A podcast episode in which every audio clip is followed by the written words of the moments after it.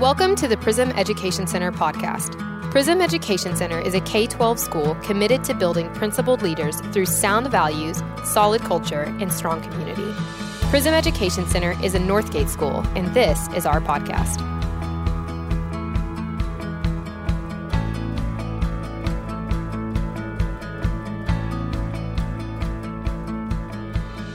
Is Misty Newcomb, and I am here with the entire 5th to 12th grade student body at Prism Education Center today.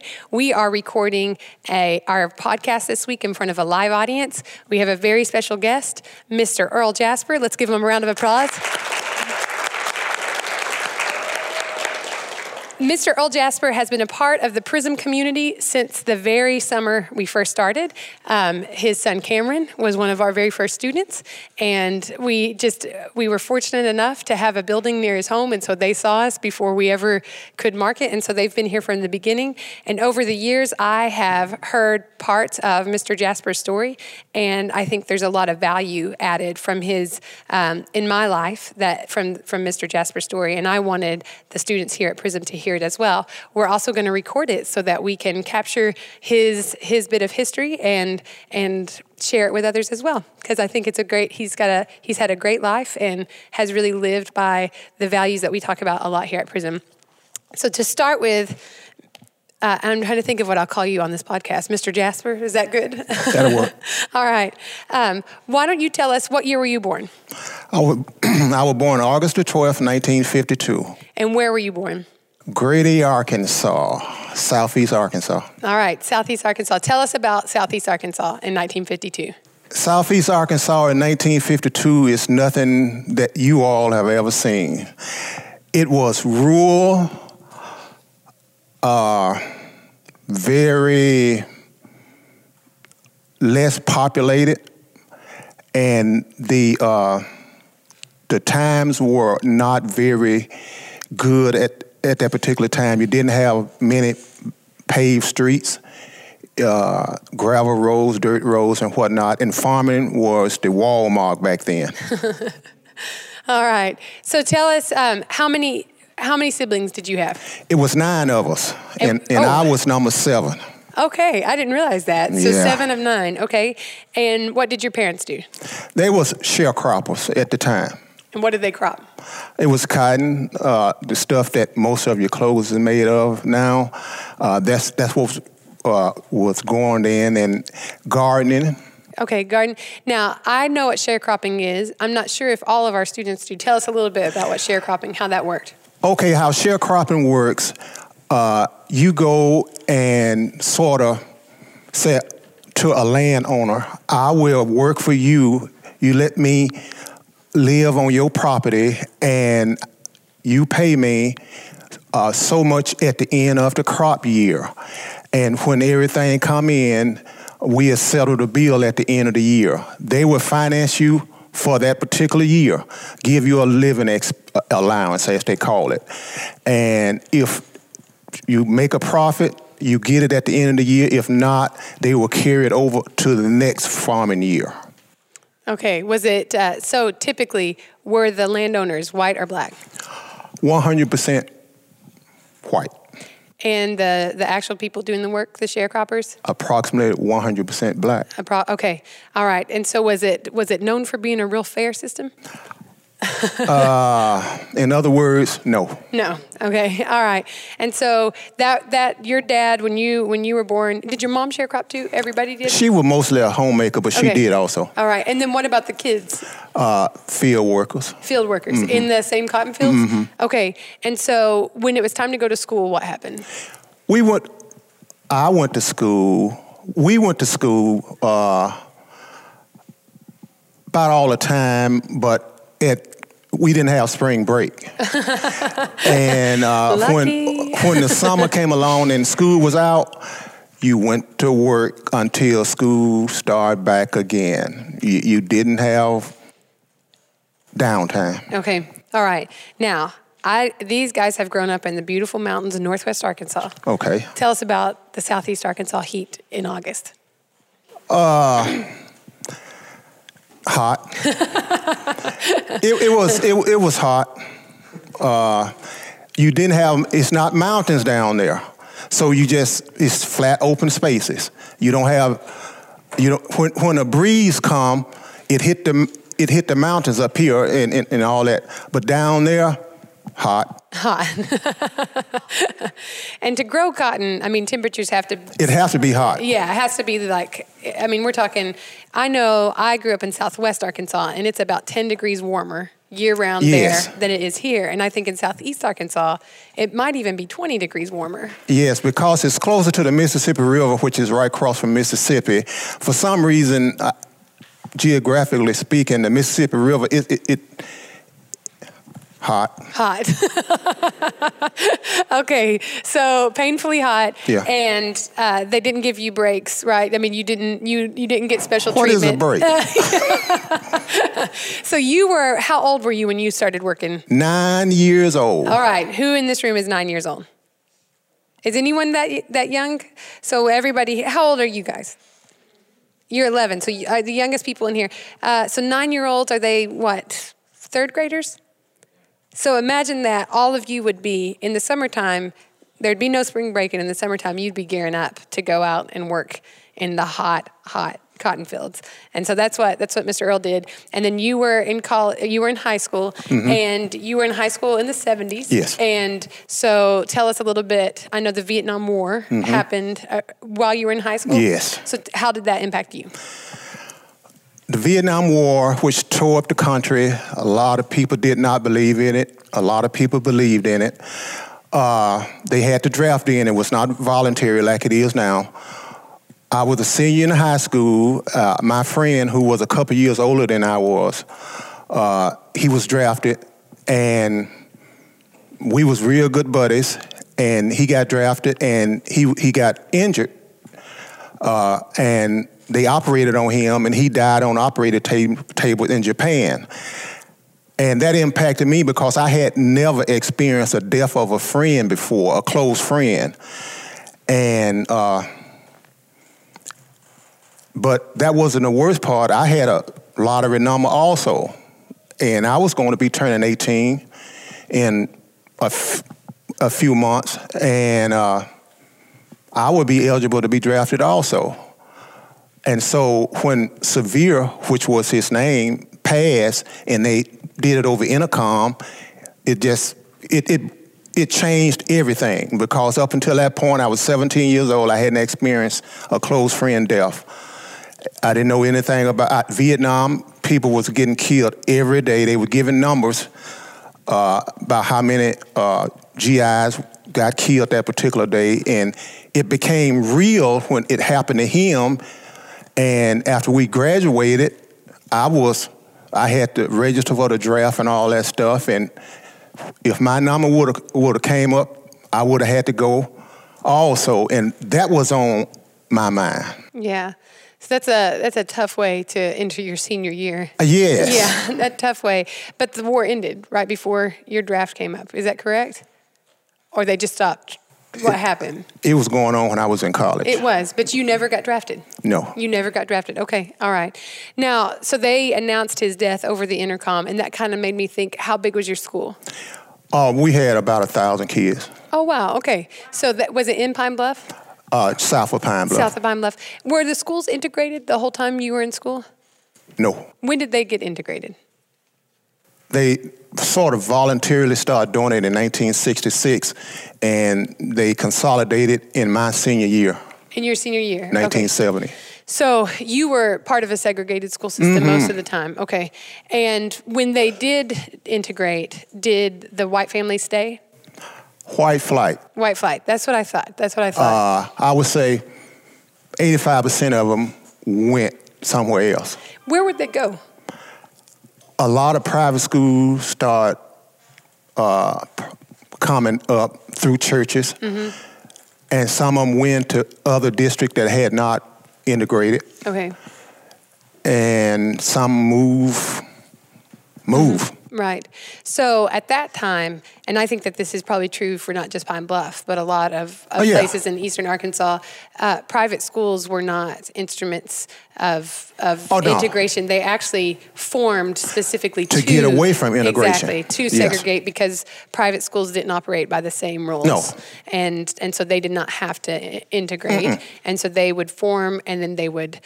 Now, I don't know if that's a, yeah, that, and that is kind of the legacy of private schools. I know for sure, at least in Eastern Arkansas. So that's certainly different than the private school you all you all attend. Um, but that that that happened, um, and and so you you still graduated in a school, even though it was technically integrated. Yes. your school was still very segregated. Correct. To, yeah, to a certain degree. Yeah. It, it wasn't a, it wasn't a good place. Yeah. You didn't look forward to going to school. Yeah, yeah.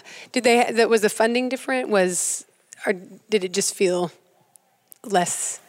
Uh, It, it just felt. Yeah. You, Yeah. you could feel it from the administration. Right. Uh, it was an unwanted situation that was forced upon a lot right, of people. Right. Right. And so you went to college Mm-hmm. right after high school. Mm-hmm. And where where was that at? UAPB, uni, well, it was AM and N at that particular time, but now it's University of Arkansas at Pine Bluff. What does AM and N stand for? Arkansas Mechanical and Normal College. Okay. And then they also, and we've talked about this, that a lot of the universities back then would say, we want to voluntarily integrate. And the University of Arkansas was one of those. Yes. And so it meant that they, if you voluntarily integrated, you didn't have You had the more oversight. control yeah. over. You had more control over what was going to be happening than if you was forced by the federal government or the state to do it. Right, right. And so some some schools, particularly in the South, would voluntarily integrate. Yes. But not really. Not really. Not, not with their hearts. True. to say it was more of a box they would check Right. than and so what happened to the to the school that what UAPB Mm-hmm. when did it become part of the UA, U of Ar- University of Arkansas system It was, yeah, I think in 71, 1971, because when we was going, we was totally against it because we felt that it's, it wasn't going to help our position. Uh, so we demonstrated against it. We marched, although it, it happened anyway. But as students, we felt that uh, being a part of University of Arkansas system would just mean that we would be a part of Fayetteville, which they didn't really care anything about the school in Southeast Arkansas. That was Right. our thoughts at the time. right and that was it kind of that is that how it happened or Pretty much. Uh, short term and long term it, it taken many, many years for it to move forward, and people just say, okay, now the funding is more stable to a degree Right. and whatnot. But yeah, so now it's a better situation but in the short term in the immediate it Yeah. did feel exactly like what y'all were concerned Yes. about okay okay and then you you were in college and then where did you go to work uh, the railroad, The railroad. How long did you work for the railroad? uh, about 25, 26 years. Okay, and so now when we think about the railroad, we think about the tourist ride, right? It's a it's a tourist ride you could take from Northwest Arkansas To Fort Smith. to Fort Smith. But what was it like in the seventies? It, it was it was freight, Okay. uh, Amtrak, uh, a lot of hard work. A lot of hard work. Okay. Yeah. At what point in this in this journey did you marry Miss Sandra? Hmm. Uh, what year? Yeah. 1979. How old were you? At the time, Uh-huh. uh, I think I was about 25, Okay. 26, Okay. And how long have y'all been married then? That I think we, we about 41 years. 41 years. Okay, so you've been married to Miss Sandra and you kind of always knew her family. Yeah, our family knew each other, but Okay. because we was living in the same county. Okay. All right. So y'all got married. Y'all have four kids, Mm-hmm. and you stayed there with the railroad till for 25 years. I think you said 1997. Is Mm-hmm, that right? And that's where you retired from. So you had the same job for 25 years. Primarily. Okay. All right. Tell us a little bit about just as you were as you were growing up. Um, I would say that you grew up in some less than optimal experiences, Yes. and some of the stories that I've heard. Tell me, can you do you feel what? Tell us about some of the challenges that you faced, and and and really not just the challenges, but the the mechanism that by which you overcame some of those some of those difficulties. Some of the challenges uh, being born uh, in Southeast Arkansas and being African American at the time, uh, it wasn't the most opportune situation to be in. And the racism, it wasn't hidden. I yeah. mean, it, it, was just like getting up, going to school for the most part. Uh, we did not agree as younger people like our parents because MLK and all of that was going on when we was in high school. And we we protested against it before it became a legal holiday, MLK and whatnot, and that was not received well by the school administration. And we we were suspended uh, for missing days trying to help forward the uh, holiday. And that stuck in my mind that why seemed like we being penalized for wanting to not have to put up with what our parents put up with. But but it didn't change anything. And so that stuck in my mind that you can change some things, some things you can negotiate, and some things you have to walk away from. Choose your battles because you're going to have them in life. You have to be very careful about what you put a lot of time and energy in to make sure it's beneficial to you and what your objective is. But uh, the the attitude because of skin color uh, is baffling if you're allowed to be, but not really. It's a choice. And my faith in God helped me to understand a lot when I did not agree, but my faith doesn't change because my attitude changed, it remains the same. And God said, Love everyone. Okay, I do, sometimes grudgingly, but I suppose do it cheerfully. But uh, in the real world, it don't work like that all the time. Uh, but that's the main thing on it. Yeah. Okay. And so, and you did. You've always been a part of a church. Oh yeah. Right. And here, you're which which church are you part of here in Fayetteville? St. James. St. James, and then back back home, you've always been real involved yes. in your church, and and I know just from we've we've talked about how your faith really has has guided you and has helped you through all those things. Mm-hmm. Um, do you want to share any more about that? Uh, I would say if I did not have a relationship with God, my life probably would be entirely different because. Uh, during the summer, living, uh, stayed in Detroit, uh, make money to come back down south to go to school and stuff.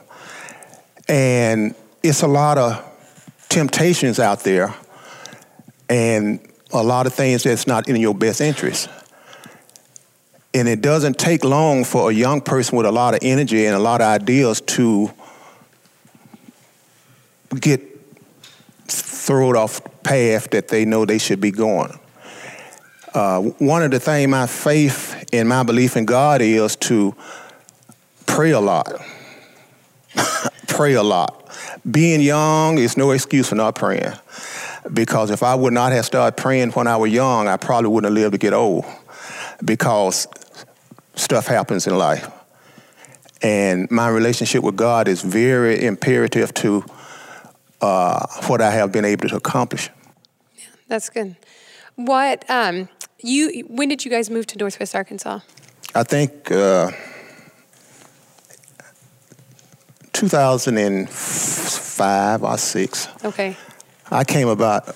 We moved about a year earlier before we actually moved. Okay. Okay just uh, before you actually completely took everything right. back, you came up, and there were programs here that benefited one of your kids, right? Yes. Yeah, and that was the big driver, right behind behind that. And um, in terms of of your family, I know I've, I've met. I think I've I think I know all your kids. Yeah, I think you've seen all yeah, of them. Yeah, I think I've met them all. So what? Um, what about the role of family? Because you've you guys have completely uprooted your life for for your family. Uh, you've raised a bunch of good, upstanding kids. You've got all your, your siblings are, are back home, I, uh, back in Southeast Arkansas, or did any all of them across come? the country? All across the country. Mm-hmm. Okay. All right. What what's the role that family played for you?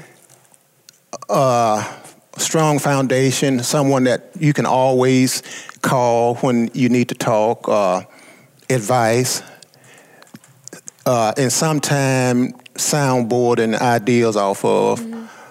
Just a relationship that mm-hmm. other things can't fulfill.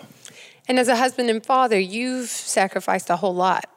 I know that personally. You've sacrificed a whole lot for your for your family. When you look out here, we've got uh, a bunch of young men here, and some of them are about to graduate, and some of them are, I think our youngest in the room today are 11. Is that right? 10? Okay, so the youngest are 10. Um, Mr. Jasper, what advice would you give the, the young kids in this Give room, me an age bracket school? first. How about 10 to 13 year olds? Obey your parents. Yes. They know what they're talking about. And when they say, come, we going to church, go. They know what they're talking about. And everyone that said they're your friend, by wrong answer. Everyone that said they're a friend is not going to be your friend. Be very selective of who you allow into your emotions. It can be devastating and it can take a lifetime to get over. So, if your friends tell you to do something different than what your parents are going to do, what are you going to do? Listen to your parents? Is that what you said? All right, good, good answer, right answer. All right, and then what? What about the young men and women that we've got? Um, I think this year we've got five kiddos that are about to to be graduating. What would you say to people who are just starting their journey into the the big grown up world? Okay, for the, for that age all the way up, the one just graduating is the sky is the limit. Keep stay focused. Fun can happen at any time. You don't have to plan a life of fun. It can come along at any time. But you got to pay your bills. So you really need to get that education because a mind is a terrible thing to waste. It doesn't matter how much education you have, but if you don't look for a job. So once you get the education, you got to get a job. But always remember what your parents said. It goes back to mother and father. They know what they're talking about. Youth, energetic, all of that is great. Experience is priceless. Your parents would not tell you anything wrong that would hurt you. And also, even with the teenagers, and especially ones that graduating from high school, college campus is not a 24 hour fun fest. It's supposed to be just the opposite. I tell you, I had friends, we left, they went and party, party, hardy. And their life now is like in the dust. Not saying that you can't have fun and be sociable because you, you're going to do that. But stay focused. You got to stay focused because time never stop. You would be 17, next thing you'd be 18, next thing you'd be 19. You still don't have a job. Haven't finished education. So stay focused. Yeah, it does seem like the that season of life um, even when I was in college, they were talking about that it is turning into extended adolescence. And so it's real easy. Our culture defines that time right after you graduate as a time to go find yourself. And yeah. find yourself means go have fun. Mm-hmm. But that's a huge shift. It's a huge shift from my generation. And it's a really big shift listening to your stories and thinking about the interactions and the experiences surrounding. Y'all had Vietnam going on, you had civil rights issues mm-hmm. that you were fighting for, you, you were you know working to make a better life that that time in your life is such a, an important opportunity it really is an opportunity to go and find uh, really experiences and and work opportunities and and educational opportunities that help shape the rest of your life. But if you use it as a time to have fun you yeah it's just a tragic mindset. It's a waste of a of a special opportunity where you have fewer responsibilities and you can learn more and, and gain more and really use that time as an opportunity to build your life. And, and relationships, always another priceless thing I learned. The people that you meet can be the best thing in your life or the worst thing in your life. It's very important to be selective, as I said to the younger one, who you let into your emotions, not just your inner circle, into your emotions. Because if they have your emotions, they control you. All right. Do any of you have a question? I'm going to be very limited, and I would like to start with any of our older students. Do any of you have a question that you would like to ask Mr. Earl? Ethan. What was, uh, what was the hardest part about trying to do all this? I didn't hear that. What was the hardest part about what? About trying to do all that, trying to keep up with all that. To trying to keep, like, as a young man? Yeah. What was the hardest part about trying to keep up with all that? The hardest part about trying to keep up with all that was I didn't I wanted to to continue to be popular. I wanted to be in the group. I wanted to be the top one, one of the top ones in the group. The hardest thing was the temptation of saying, this is not as important as what I want to accomplish in life. It was a battle within myself saying, what do you really want? You can be what you want to be, but what do you really want to be? And I had to decide within myself that it was more important to accomplish my goal than to be popular within my group because they were going in a different direction. You have to decide what's important to you. Tim? Was it hard to move up here? Was it hard to move up here from southeast Arkansas to northwest Arkansas? Uh, yes and no. It, uh, I love where I'm from. I had been coming up here for years before we moved because my son graduated from up here. But it's one thing to come every week, but it's another never to leave. So it was, it was yes, it was hard, and no, it wasn't hard, if that's a good answer. Yeah, that makes sense, huh? Maria? So you were saying that you were growing up during the civil rights movement and things like that, which means your parents were also kind of doing that, but in a less kind of way. How did that affect how you saw your children and how you wanted their future to be? Can you repeat Yeah, that? Yeah, so she said that you grew up in the civil rights movement Mm-hmm. and you saw yourself as acting different even than your parents did. Mm-hmm. How did that impact what you wanted for your kids and what you put into them? Okay, what I saw growing up in, in the civil rights movement and whatnot, when you had had people uh, hose down, tear gas, and dogs on them, and all this kind of stuff, and what I saw my parents had to adhere to, it was certain things at the time you didn't have a choice; you had to go along because it was the law. But my mentality was, I don't have to do this. I'm not them how it helped with my kids, I, I, I set my kids down and we look at civil rights films and all this different kind of stuff. And, and, and I expressed to them that times are changing, but you must adjust and be ready when the time change. And that you can learn, you can't say, I cannot be because of someone else. You can be what you want to be. You may have to go in a different direction. It may take longer, but you can be what you want to be.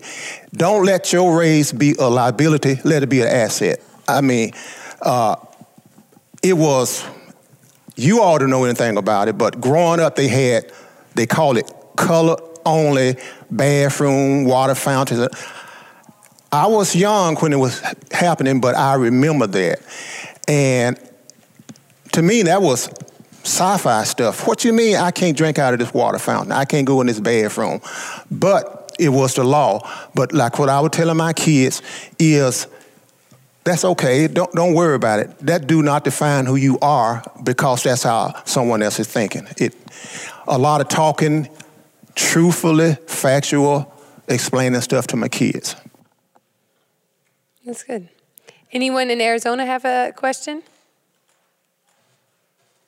All right. I think we're, anyone else here? All right. Cameron. When you were young, do you have a president? Who was the president when you were young? JFK. JFK? Was that that's the first one you remembered? Or? Mm-hmm. Yeah. All right. And and LBJ. And then LBJ? Mm-hmm. And the, let's see, and then who was the first one you got to vote for? Who did I first vote for? Well, who was running? You don't have to tell us who you voted for. You're now I, I'm trying to think. supposed to keep your politics quiet, y'all. really, uh, I was sort of like anti-establishment when it come to voting, but uh, I, I voted. I think it was uh, Carter. Carter? No, I was too young. What- it was 'cause- Bill Clinton. Well, think about it, because Carter, he was 78, wasn't he? 78 to 82? but I chose not to vote for a long time. You did, okay, all right. So Bill Clinton was a. I think Bill Clinton. did you vote for him as governor? No. Well, you don't have to answer that. I'm sorry for asking. But were you old enough to? You were old enough to vote for. Oh. Yeah, I was old enough to vote. Yeah. Well, we won't put any of this on the. Well, you can put it on. He's still popular, you know. Yeah. All right. So that was the that was one of the first. This year, the the Black History theme uh, for Black History Month was the vote. Mm-hmm. Was the the black vote, and it's it's interesting because I've actually heard a lot of people say they didn't vote, even though probably your parents' generation that would have been extremely important to them. They they that was another thing that I wanted. now I, I said obey your parents. Yes, true, true, true, true. But I didn't like their politics. I had a different view about politics. They I didn't see a need to vote for these people who's not going to make a difference. I was waiting for someone who was saying what I wanted to say and whatnot. Uh, so, yeah, obey your parents, but What about Johnson? I- did y'all think he was going to do what he did with the Civil no, Rights Act? but he ended up doing he it. He did do it, yeah, Yeah. But no one thought he would. No. No one thought he would. So the Civil Rights Act, for those who don't know, Lyndon B. Johnson was the president when John F. Kennedy was assassinated.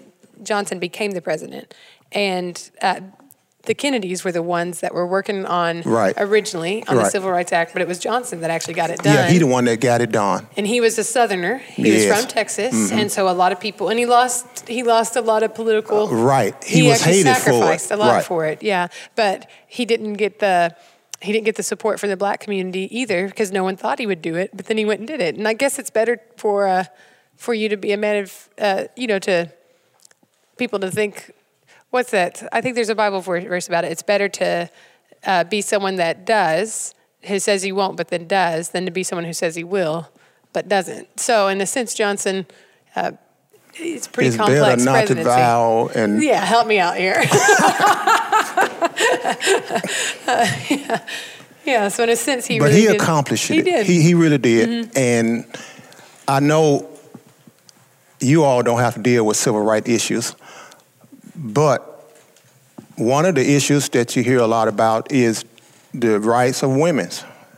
I mean, are you satisfied with where the women's rights are? I mean, that's what that's in 2020. That's that's one of the things Right. Mm-hmm. I'll be looking at, equal pay and all this other stuff. So it's still going on, just a, on a different front. Do you think civil rights has been resolved? racially? Absolutely not. Okay. All right. Yeah. Improves in some areas because it's it's it's not on paper and pencil. I mean, on, on the paper, it's it's in your heart. That, Yeah. That's that's that's that's yeah, it. agreed, agreed. And so you can have all the laws in the world, but if people don't really see each other the right way, then It really doesn't change anything. equal. It'll help you to mm-hmm. be able to ride on a bus and live here and live Right. there. But when you move there, they move away or because of so. It's in your heart. That's my opinion. No, I think that's that's accurate, and that's something that we really want all of our kids to have in their heart, right? That that we truly are. Uh, we don't look on the outside to make determinations about people. That's what what is inside a man. But one of the things, and then we wrap for them, so Yeah. we're wrapping it up. Prism is is a special, special place. The students, the faculties, the parents, the other families, and whatnot. It's like a big family, and I I, I advertise it where I go and talk about it. Uh, I know a lot of private schools, but this is not just a private school, it's more like an extended family uh, because it, it's different than a general private school in a, a lot of ways. And you just, if you don't believe me, enroll in one and, and see the difference. Yeah. I'm going to disagree with Mr. Earl. Do not enroll in one. I'm just kidding. I'm just kidding. well, thank you for saying that. And it really is all the all the people, the parents, the the students, all the teachers. It's everyone that makes this place what it is. And and we always have to watch our hearts and guard our hearts and make sure our hearts see each other right. Right? And we we you evaluate a person off of off of the values that they live by. And that's the soul the soul that's the most important thing is is what's on the inside, right? Are y'all so grateful that Mr. Earl came to us today and talked with us? Let's give him a hand. Thank you very much. And this will, uh, and I guess I'll just I'll close off here too and just thank all the all the listeners. I think we probably went over our 20 minute commitment, but every now and then you get to do something special. Every now and then, uh, I, I, knew we would when we started this. So thank you, thank you so much for coming and thank You're you welcome. for being a part of this. I think it's a real it's a real privilege for us to to hear your story and and to hear the the experiences that shape the lens through which you view the world. And it's a pleasure for us to have you as part of our community. So thank you very much. Thank you. All right, let's give him one more hand.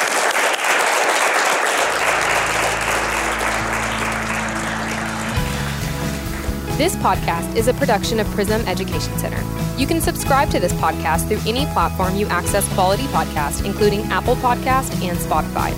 Find out more about Prism Education Center by visiting our website at www.prismeducationcenter.org.